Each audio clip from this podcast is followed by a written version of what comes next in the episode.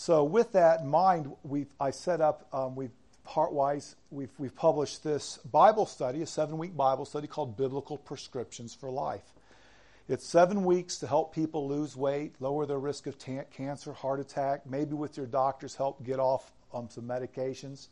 Um, people are doing this with their friends and neighbors, and what we've experienced so far around the country is first, we talk about it and see if anyone's interested. And at the end of today, if you think you're interested, there's going to be places you can sign up. You can take them in this community. We also, of course, if you wanted to start something in your own com- community, that's available too. But we've found out that once people do it themselves, they say, wow, I do feel better. That wasn't hard. There's one or two things I can do to improve my health. I don't have to go to A to Z all at once. I can feel better. Um, and you move one step at a time with the Lord helping you, and people all of a sudden realize, you know, we can make these changes. And once they learn how to make these changes, say, listen, I'm going to go out and invite one or two of my neighbors to come to my house. We're going to do the Bible study as well. The Bible study is a video that you watch for 20 minutes and each day have a lesson. I had the fortunate to be friends with Kay Arthur at Precept Ministries and Beth Moore and them. They've helped me write this, so it looks pretty much like a standard Bible study, but it just has a little bit different tilt. This is health health's counterpart part to Dave Ramsey and what he does to financial peace, basically. And today I'm hoping to give you some information, and you can pray about it and see if you might be interested in participating in a seven week Bible study called Biblical Prescriptions for Life. But before we do that, let's just bow our heads and ask for God's blessing. Father God, you know each person that's come here today, and you have something for them. And please use me to, to get them some benefit from, from you on high, Father. And thank you for this time we have together, is our prayer. Amen.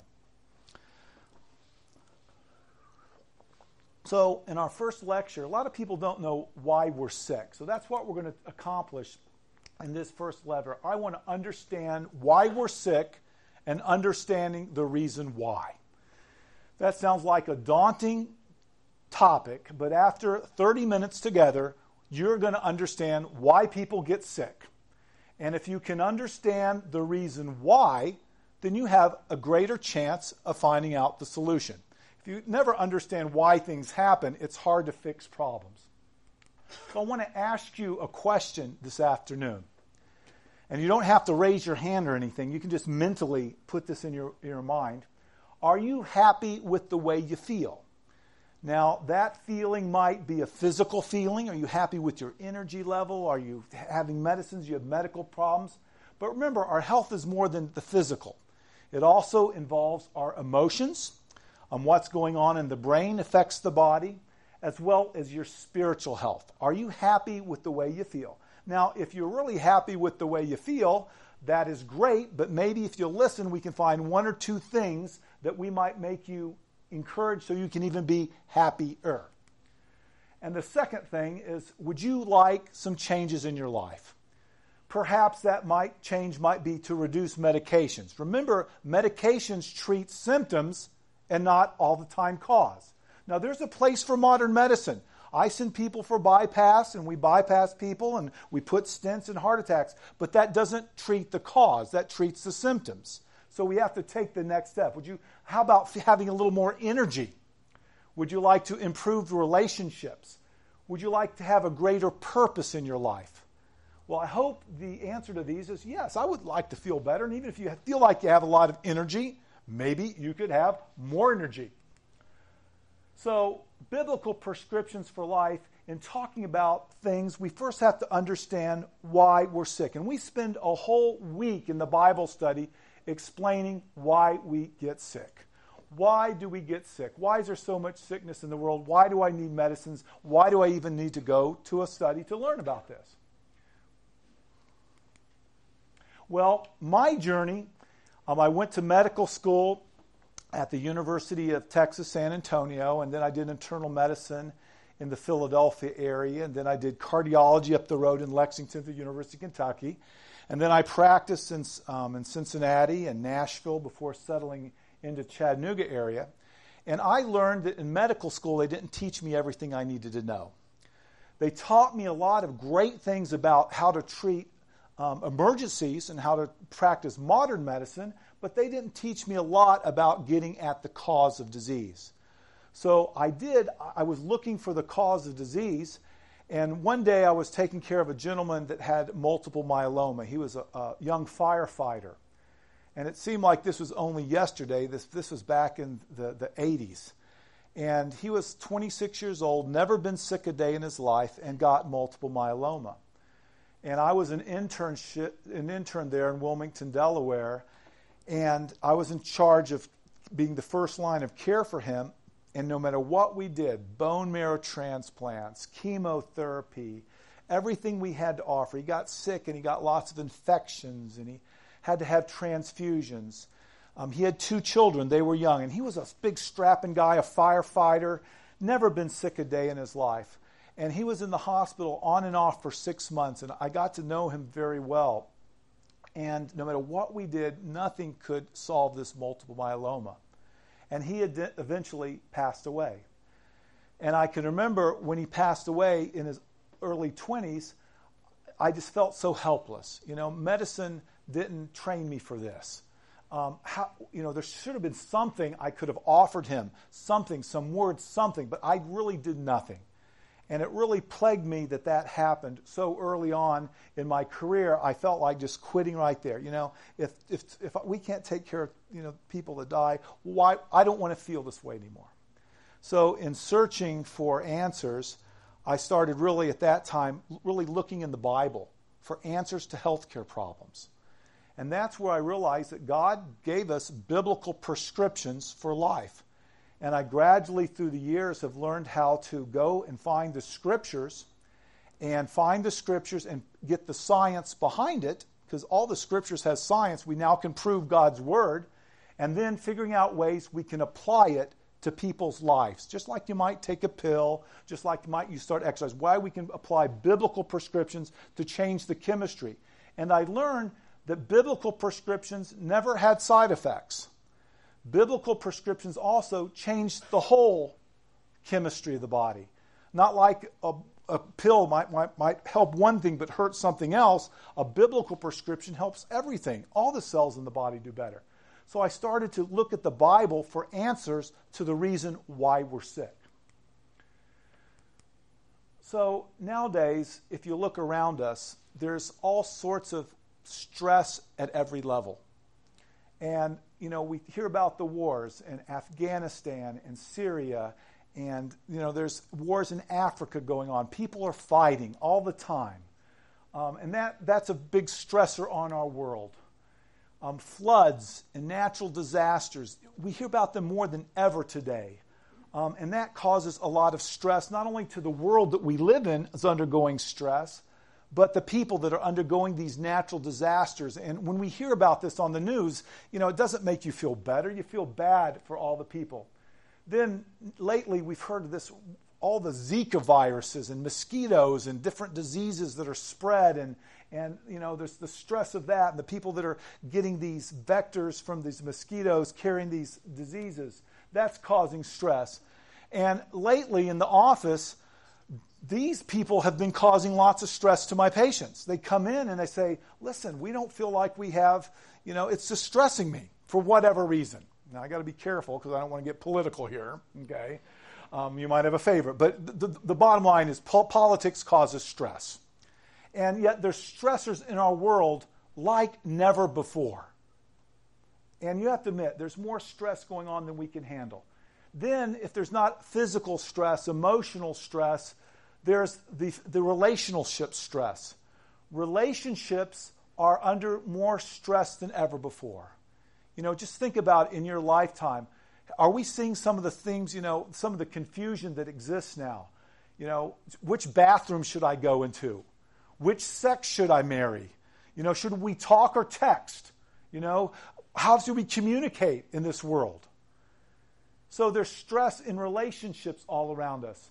And all of this stress, no matter where it comes from, whether that be emotional stress, all the inputs from the world that we get, our food that we eat, the rest, the exercise, whether we're hydrated or not, many different things affect our health, and eventually it causes stress in our bodies. Now, we use, just use this term loosely, stress, and I'm going to define stress as we go on. But basically, what happens, all this changes our very DNA, and it causes our body to age. Aging affects the DNA, the telomeres get shorter, we get aging, we have mutations, parts of the body break down. And parts of the body break down at different speeds depending on which part you use the most. You know, if you, if you, you, know, if you use your legs a lot, the legs tend to wear out first. Um, you know, if you're around a lot of noise, ears, sometimes the ears wear out first. Um, if you're under a lot of stress, sometimes the brain wears out first. But all these stresses actually change our very DNA the DNA mutates, and eventually that causes a change, and we develop a symptom, and we go to our doctor, and the doctor treats the symptoms. But sometimes the doctor can't get at the cause. And over the past 25 years that I've practiced, I, I looked at the rates of cardiovascular disease, cancer, diabetes, obesity, mental health, and all of the chronic conditions, the incidence of all of these continue to rise healthcare expenditures continue to rise. In fact, one to four and one to five dollars that we spend now in healthcare is uh, in, in our, our money, gross domestic product, is spent on healthcare. So you ask yourself, are we really getting better? Which brings me to the story of Michelle. Michelle came to visit me in the office several years ago now, and this is a true story. Michelle worked as an executive secretary for an attorney down in downtown Chattanooga. And she had worked for this attorney for about 20 years when I met her. And, and her story, you know, is going to unfold here. And when Michelle first came to me, she was having chest pain. A lot of people come to me because of chest pain, shortness of breath. But her story really began when she had hurt her heel. And she had hurt her heel, and she wore high heel shoes every day. This was the attire. She had to sort of look the part, so she wore high heel shoes, the business suit. She was dressed to the T every day as she worked as, as an executive assistant for this attorney. She loved her job, making all the arrangements, making sure everything was in line. But she wore these high heels, and eventually the high heels caused an injury in her, in her heel and her calcaneus, so she went to see a podiatrist.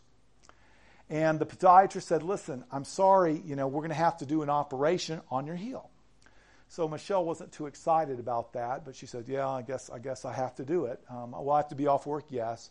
So they did the operation, and they put her in one of those big boots that you walk around with.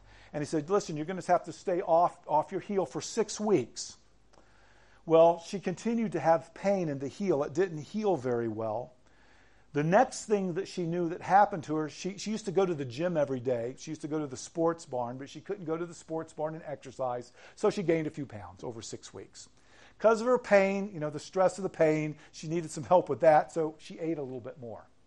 Now, diabetes did run in her family, and it wasn't long before she developed diabetes. So she went to her doctor and said, Listen, your blood sugar is a little bit high. You need a medication. Here's this metformin. Here's metformin for you. Help bring down your, your, your, your blood sugar. And the next thing she did, the metformin made her hungrier. Okay, so she started eating more and more food. And she was still having pain in her foot, wasn't healed. She wasn't exercising. And the next thing she knew was she was eating salty foods and her blood pressure went up. So she went back to the doctor. She now had high, diabetes and high blood pressure. So he was alarmed even more. So he put her on a blood pressure medicine, okay? One that took fluid out of her body first. Well, it took too much fluid out of her, and she started getting cramps, and he checked her potassium, her potassium was low, so she started to have to take a potassium pill. Well, this was bothering her, and she's having more pain, and guess what? Blood pressure went a little higher, so she took another medication. Well, she wasn't feeling very good. She was still having pain. She noticed she wasn't sleeping very well at night. She went to her doctor and said, Listen, I need some help sleeping. So, guess what? He put her on a medicine called Ambien to help her sleep at night. Well, the medicine was making her sleepy at night. She was going to sleep okay, but when she woke up, she was like in a big brain fog. So, guess what she started doing? She says, I need something to get me going in the morning. So she started to take one of the five hour energy drinks. Okay, now this is a true story. So she got going a little bit more, but this sort of giving her skip beats in her heart. Okay, she's having skips because of the stress of the energy drink, and it was bothering her. And guess what? Her doctor put her on a beta blocker, which would help the heart skips. She still wasn't sleeping well at night. They found out that she had a condition. She gained a little extra weight more and she had sleep apnea, so they put a sleep mask on her. She started having acid in her stomach and she was put on an acid blocking pill. And before you know it, her pain was bothering her so much that she finally went to a pain doctor who put her on a narcotic. The narcotic slowed down her bowels at age 42, and she got an infection called diverticulitis. They gave her an antibiotic that knocked out her bad and good, knocked out her flora, and she got another infection on that called C. difficile colitis. Then she finally had some big problems with her chest, and she had chest pain, and finally she saw me in the office. Started out with foot pain, diabetes, hypertension, sleep apnea, racing heart, chronic pain, small bowel obstruction, depression. Stress often creates a ripple effect. So, what was the real problem here? The high heel shoes. High heel shoes actually, over time, created a stressor that created downhill effects. So, if you can find the original stress, sometimes you can prevent problems from snowballing. I see this every day in the office. It just took time to unravel her story. Now, the bad news Michelle lost her job through all this because she didn't fit the company thing. Before I saw her, she was getting a little bit depressed too. They wanted her to put on a, depre- a depre- antidepressant, but I said, no, let's not do that. And now, today, after 10 years, Michelle's now 50 years old, in her 50s, and she's on no medications. Okay? but she is not wearing high heel shoes. Flats. Remember, we weren't necessarily designed to do a lot of things that we do today. You know, if you think about, we weren't designed to sit, were we? We were designed to move. We weren't designed to be indoors. We were designed to be outdoors. We were designed to talk. We weren't designed to text.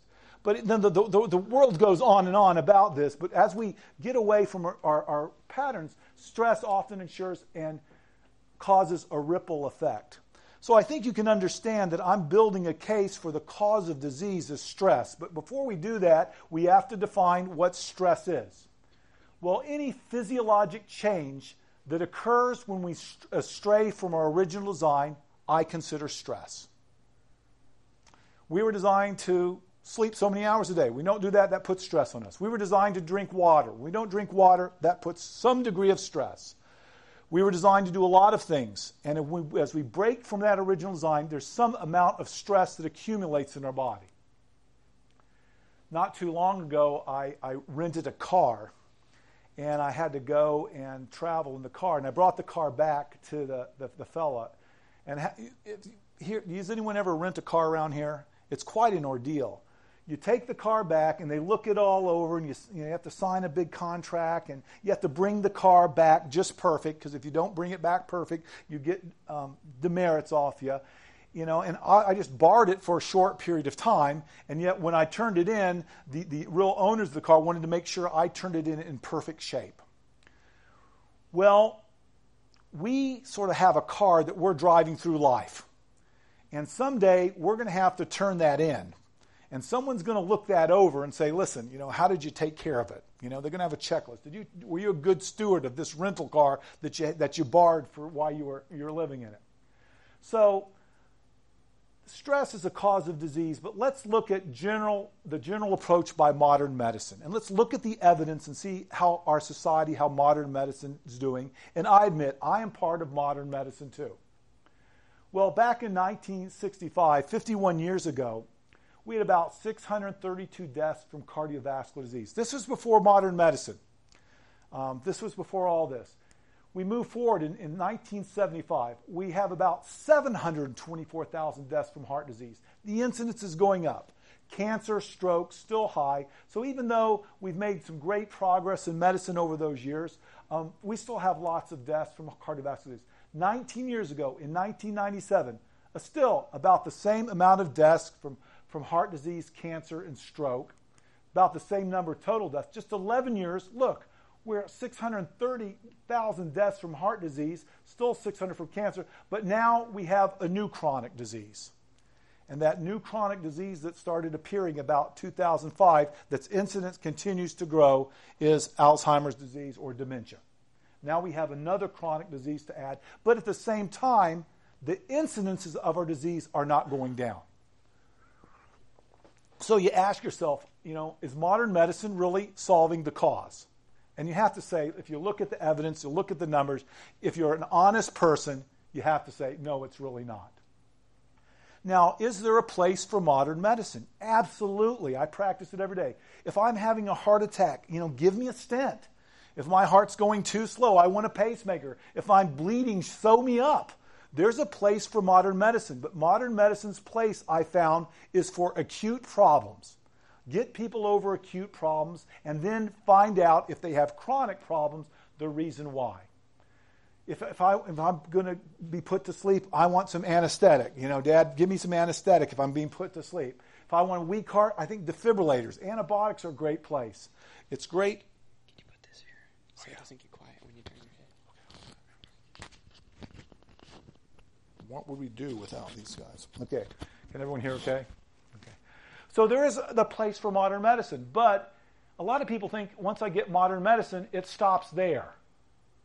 Well, I want to say biblical prescriptions for life wants to get at the cause. So it's great for acute problems, but there's a difference between medicine and healing. We went to medical school, we didn't go to healing school. Medicines treat symptoms, but healing treats the cause. So we've looked at how things have gone for the last 50 years, and we, I think I can convince you that modern medicine doesn't really heal. It just treats a symptom, not a cause. And I'm hoping that as you think about this, you say, man, I think I want to get at the cause of problems now. I think I want to do something different um, that will get at the cause. But let's see what history has done with, with, with medicine and healing. Well, there's everyone's familiar with George Washington. Remember George? He was you know, he, he won the, the war and was president, and he got sick with a, some type of bronchial pneumonia. And they had the best doctors in the, in, in the States at that time come and care for George. And if you read through their notes, they wanted to take blood out of George. They, they bloodlet him, they pulled the blood out of him. And if you looked at how much blood was pulled out of George, they pulled out about half of his blood.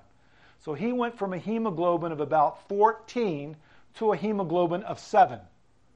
And yet he was having an infection. And the doctors thought that that was the best thing for George. George's wife didn't want them around at the end. She knew that they weren't helping a whole lot. But at the time, you know, they were considered the gurus. And if I would have gone into that area and said, listen, guys, I'm a doctor here too. You know, I went to the medical schools that you went to, but I just don't think taking blood out of George is a good idea. What would have they asked me to do? Would they say, well, come on in, you know, help out here. We'll listen to you. No, they wouldn't do that. There was too much, there's too much pride and arrogance, and we know what's best, and we can't take this. They would have asked me to leave the room. Well, George didn't turn out too good. Well, dentist, we have a dentist here today, and I'm sure he knows this. Back in the old days, for dentistry, if they had an infected tooth and they were having pain, they used to give them this substance to help them feel better. This is called cocaine.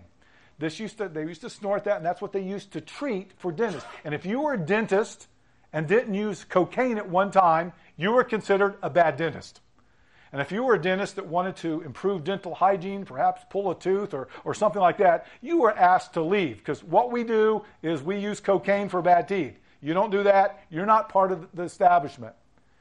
In the 1930s, in the Journal of the American Medical Association for asthma, they recommend cigarettes for the treatment of asthma. Well, nowadays, if you said something like that, you just laugh at people. You know, the same old George Washington, the same if you, you wanted to use cocaine for toothaches, you would just laugh at the people. So you must look at history and come to the conclusion that if you don't follow the crowd, you might be heading in the right direction when it comes to modern medicine. A few years ago, I wrote a book called Medicines That Kill, where I went through the data and I proved that the number one cause of death in the United States was medications.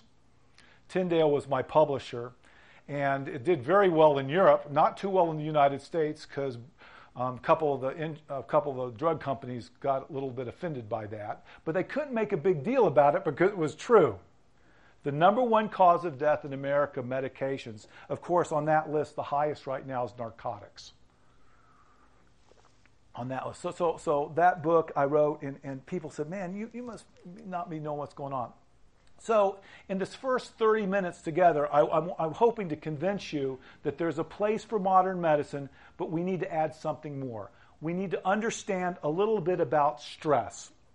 Stress, defined by anything that goes against our original design, stress primarily has a lot of effect on the brain and we're going to learn how the brain affects our chemistry, makes the stress mediators, adrenaline, cortisol, inflammatory mo- modulators. And the brain just wants to feel good and keep the body alive. But stress over long periods of time damages our DNA, damages our body to the point where we need medications. There's some of the chemicals that made many more than that. We're just finding out new ones like the cytokines, all the leukotrienes, all the how those change under chronic stress. It damages our very DNA, our body, because we weren't made to live with stress all around us from all these di- different sources. We develop symptoms and then we get treatment. And sometimes the treatment, as in Michelle's case, often damages the body and causes stress. So, are we really solving the problem? So, if you're under stress, how do you know that your body might be having this chemical milieu of stress? Well, some of the things that might happen is you might notice that your heart rate goes faster, or you might have skip beats, uh, a result of adrenaline. Blood pressure going up is a sign of high stress. Blood sugar because of cortisol. You might not sleep at night. You might be insomnia. When this happens, the DNA changes. We make C reactive proteins, and all these different chemicals go up. One of the things that chronic stress causes is depression because it affects the bowel flora, which affects serotonin levels in our brain. Um, our brain is not able to work as good, so we're not able to make good decisions. Michelle, when her body got under that kind of stress, she couldn't make a decision at all towards the end.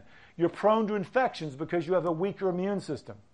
So today, I want to teach you one thing that we can do to lower your stress right now at this very level. But hopefully, no one is stressed here. Okay, hopefully everyone feels good. But one thing I want you everyone to do is take a deep breath,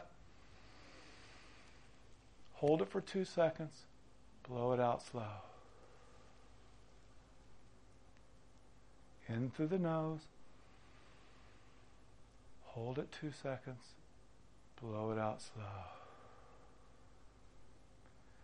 Can you feel your body feel different? Just doing that activates the parasympathetic nervous system, which turns down acute stress chemistry. Have you ever been in an argument and someone said, Listen, take some deep breaths and relax? You know, you're nervous, take some deep breaths. Well, deep breath, breathing relaxes the body, turns off some of these stress chemicals by activating the part of the body called the parasympathetic nervous system. Some of my patients that are under the most stress they breathe like this for 10 minutes three times a day. Dr. Benson at Harvard calls this the relax, relaxation response. Lowers blood pressure, lowers heart rates, improves your immune systems, helps you think better. Taking a big test, try taking some deep breaths. Feel like your body's under stress, start breathing deeply. So that's one thing that you can apply, a biblical prescription that you can apply to your life today to do well. Well, I want to finish this, this first talk by talking about my friend here. Everyone likes babies. Is there anyone here that doesn't like babies? Does babies stress anybody except when, when, they're, when they're nice and cuddly? Do they stress anybody? Everyone likes babies. Well, this is my baby friend Hayden.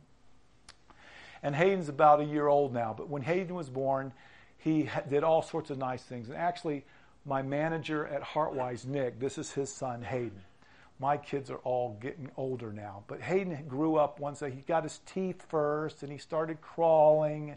He started eating some food, and he started playing. Um, there he is at you know when he started feeding himself. But he started growing and developing one step at a time. Now Hayden isn't aware of all the worldly stress that's going on, And eventually, Hayden started walking and took his first steps. But as we go through and learn about biblical prescriptions for life, I've noticed in working with people for 25 years, you can't do everything at once. And you can't get discouraged trying to make too many changes quickly. You have to take one step at a time and pick something you can be successful in.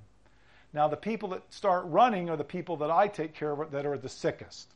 And I have some of the sickest of the sickest that come in and they can't walk across the room because of chest pain. They can make changes a lot quicker. But most of us have to take baby steps, one step at a time. But the encouraging thing is as we take each step, there's always someone holding our hand, making sure that we do not fall down. So I hope that we figured out in these first minutes together why we're sick and realize that most of our sickness comes from this chronic stress that we've been under from all sorts of areas, some that we can control, some that we can't control. When we stray from original design, it even puts more stress on the system, turns on that chemical cascade, and it's cumulative. You get a little stress from not sleeping good, don't drink enough water, have a fight with somebody, have some pain in the body, taking some medicine. It goes above the ability to, to compensate. Then that stress damages our DNA, and eventually we have a symptom.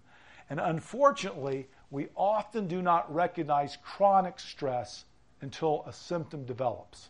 So we can have stress at some level accumulating in our body right now that we don't even know about. When people come to me in my office and tell me about their heart disease, I know that the heart disease didn't start now. It started 30, 40 years ago. It just now it's showing its symptom. So chronic disease like cancer and heart disease and sleep apnea, high blood pressure, diabetes, it doesn't happen over in one day. It happens over time because of these chronic stressors. And if we can recognize stressors at an earlier age, we can turn off that stress chemistry and slow down the aging process in our body. But to do that, it's not easy. So we have to really get back to biblical prescriptions for life, realizing that we can have someone that's always holding our hands and we can s- take steps one um, step at a time. So in this first time together, I want you to realize the solution to chronic disease is to implement biblical prescriptions for life. And that's what this Bible study is all about, is learning this over a seven-week program, the simple steps. And then we spend one whole week talking about how to reduce stress, one whole week about how to drink more water. But we also talk about the living water. One whole week about, we don't call it exercise, we call it movement but also not only learning how to move better, but also walk with the God.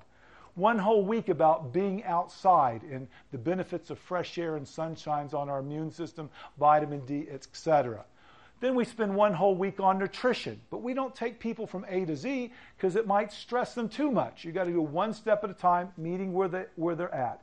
We spend one whole week about mental health, getting the brain ready, and we end in one whole week about the physiology of worship. And we're going to talk about the physiology of worship a little bit in the third lecture. So we're finished with lecture number one. We're going to take a break, and I'm going to ask the pastor to come up here, and we're going to take a break here, and then we're going to go on to our next session after about a 15 minute break.